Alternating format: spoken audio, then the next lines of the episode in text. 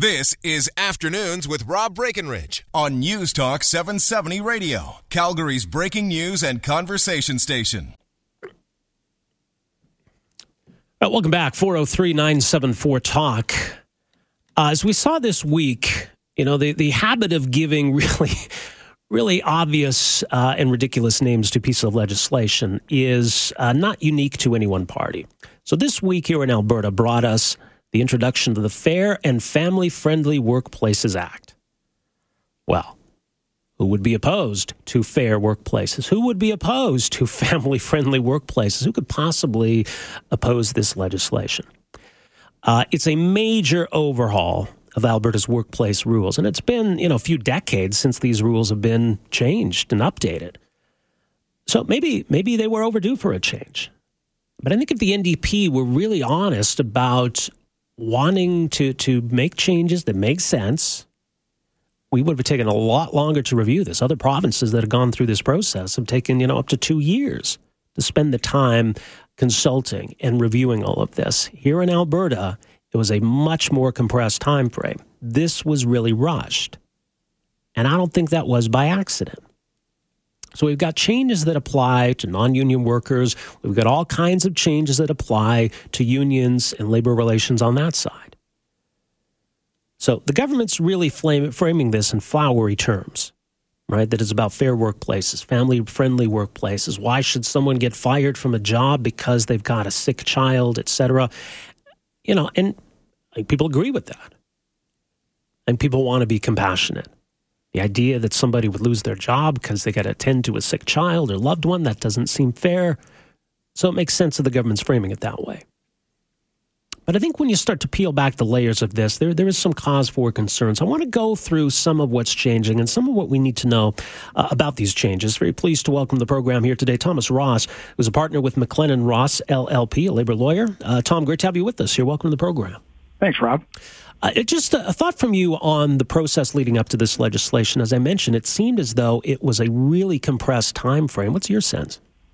Oh, it, there's no doubt it was a compressed time frame, and that's something that industry had raised as a concern with government for some period of time. Uh, as you know, uh, you know Ontario, they have taken about two years to go through through their process, and so that is a concern. Uh, it's a concern not only in terms of getting appropriate feedback and allowing you know, all Albertans, lots of people, uh, you know, who have knowledge of these areas need time to address it, but anyone who, who may not really fully understand the issues needs a bunch of time to understand it. And then further, there's, there's time required to, to uh, adapt and understand what the changes are going to be required to, uh, to address the new legislation. So th- that's been a concern. And when you look at the legislation that came out, which was something like 252 pages. I mean, there's just no way that that was done over the the last couple of weeks. It would seem that this has been something in the works for a long time.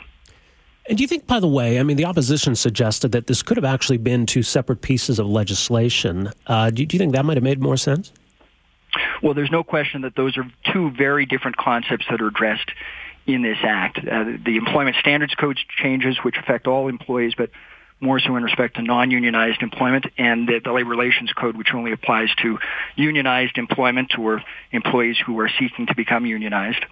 And so they're very different, and, and yeah, there is some concern that trying to tackle both of these pieces of legislation at the same time kind of waters down the ability to effectively address, critique, examine uh, all, all, of the changes that uh, that are being made. And and this is being pushed through the legislature before it concludes this term, which I gather is in just over a week. So right, which is crazy. Is, yeah. yeah it's, it's, very fast. Well, yeah, you talk about the very short consultation. Now we're going to get virtually no debate and scrutiny of this. So that, that's unfortunate. Just a thought from you too on on the the whole concept of unpaid leaves of absence, because you know there, there's one case in particular that the NDP have cited. This woman whose son had leukemia. She lost her job. An awful situation, right? So there's a need maybe to address compassionate care, but at what cost, right? And what are the situations where maybe it, it's going too far? Yeah, there's an expression we have in the law, which is that bad facts make for bad law. You, you don't want to address rules that apply to everyone based on, you know, particularly unusual or, or difficult circumstances. You're right. often you often end up with something that uh, just isn't really workable going forward. I, I think that some of the leaves that are being addressed here, yeah, that there would be conceptual support for them. How they apply is, is certainly one issue. For instance, even in, in the compassionate care leave, uh, you, you might accept that that's a, a perfectly fine leave to have. But for instance, one of the other changes is that we're reducing the period of notice to return to work from two weeks to now two days. And you know, that's just an example of a practical problem that the employer is faced with. And they, they may say, hey, it's no problem to have this leave. We'll, we'll help you out with this leave, but you know, we're going to have to have someone fill in in the meantime. And then, uh, you know, if you want to come back on two days' notice, what do we do with the other person who we have filling in? These are difficult situations, and particularly if it's a a small organization. This legislation applies to, to every employer in the province, no matter how big or small, no matter what their resources. And and I think uh, you know it's one thing to take one aspect of the legislation and, and assess whether it's legitimate or, or valid or not. But when you look at everything that's being added here, it just is a, a large burden that is being piled onto employers, particularly at a time when when they can least afford it. Well, that's the thing, right? Nothing exists in a vacuum. So any new reality that employers got to deal with, that's added to the pile of everything else they're dealing with. Right. Yeah. Well, Tom, stand by if you can. I want to take a break here. We'll come back and I want to get into the labor relations code side of this and what's changing as it pertains to unionization, uh, the rules around getting certified, the rules around voting, the rules around secret ballots, and uh, how it really seems to shift the burden in favor of unions. Tom Ross is uh, our guest, uh, partner at McLennan Ross LLP. My name is Rob Breckenridge. We're back after this. welcome back. Uh, talking about the Fair and Family Friendly Workplaces Act. What a name. That's the uh, name the NDP have given to their uh, overhaul of uh, labor relations in this province. Now, again, there's, there's two sides of it, of course. It's a big piece of legislation. I do want to focus a bit more on the changes to the labor relations code. We got with us uh, Thomas Ross, partner at McLennan Ross LLP. So, in terms of the changes that are coming to in particular the unionization process, uh, there was some concern that maybe secret ballots on these certification votes would be eliminated altogether. It's not quite the case, but still, I think there's cause for concern there. What's changing? Well, right now, you first of all have to have a 40% threshold uh, amongst an employee group in order to get to a vote, and then you have to win the majority of those who vote. In, in the new system, under this new legislation, that part will still apply, except that if you have more than 65% of employees either signed up uh, on a petition or who are members of the union or apply to be members, then they get certified without any vote, without any right for the employees to to say uh, whether they actually want uh, a union or not in the protection of a secret ballot. And you know, I was thinking about this. It's, it's kind of the same kind of situation where, well, if you had one political party polling at at above 65 percent, uh, would any of us think it's reasonable to say, okay, well, we can just acclaim them into a position right. rather than having a vote? Well, votes obviously have have purpose and meaning, and it's no different in respect to a union election than any other. Right. So signing a petition is not necessarily voting, but in this instance, it basically is if you can get to that threshold. So people are being forced to cast a vote very publicly and openly by either signing the petition or not signing it. Well, that's the that's the problem exactly, Rob. Is that people often sign for lots of different reasons. One, because they don't know what they're signing to, because they've been told certain things that may or may not be accurate. Three, because they just don't uh, want to deal with peer pressure and, and want to avoid uh, someone you know, looking at them and asking why they're not signing a card. Uh, and and people change their minds. Uh, people get information from different sources before they vote that that change their mind. And in the new system as well, we're going to have right now it's it's a three month process normally to to work up to uh, an organizing campaign. Now that's going to be extended over six months. I mean, think of the elections we've had in the last little while. How many people have not changed their minds over the course of six months? So they would have six months to gather those names. The other thing that's important to understand, Rob, is that there there are lots of situations where where employees are members of more than one union. They might, in fact, be uh, represented by a union that they like and is representing their employer, but they're also a member of, of another union. This is very common in construction and maintenance industries. People are represented by lots of different unions. And, and in this new regime, the fact that you're a member of a union is, is, is as well taken as an automatic vote for them, when in fact uh, you might support them at some employers, but not at the current employer you have because you like the other union, or you may want no union at all. Well, uh, let me ask you this: because there was a recent Supreme Court ruling uh, that that has a big impact on collective bargaining, et cetera. And I know the, the NDP are pointing to that and saying, you know, in some of these areas, we have to live up to what the court said. Are, are they being disingenuous? How relevant is that that court ruling here? Well, this change uh, addresses many different aspects of the code.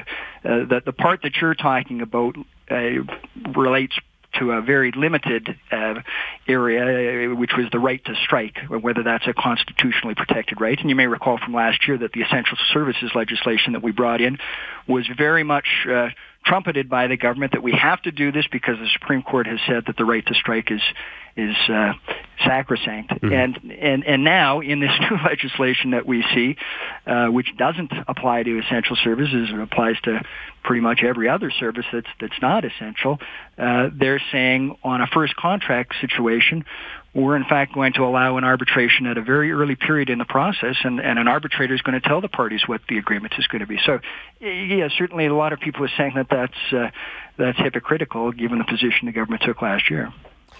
What about those who say that uh, you know people have a right to, to organize as a union, and uh, if if employers treat their workers fairly, maybe there'd be no need for a union in the first place. But because I mean, this does put a lot of burden on employers.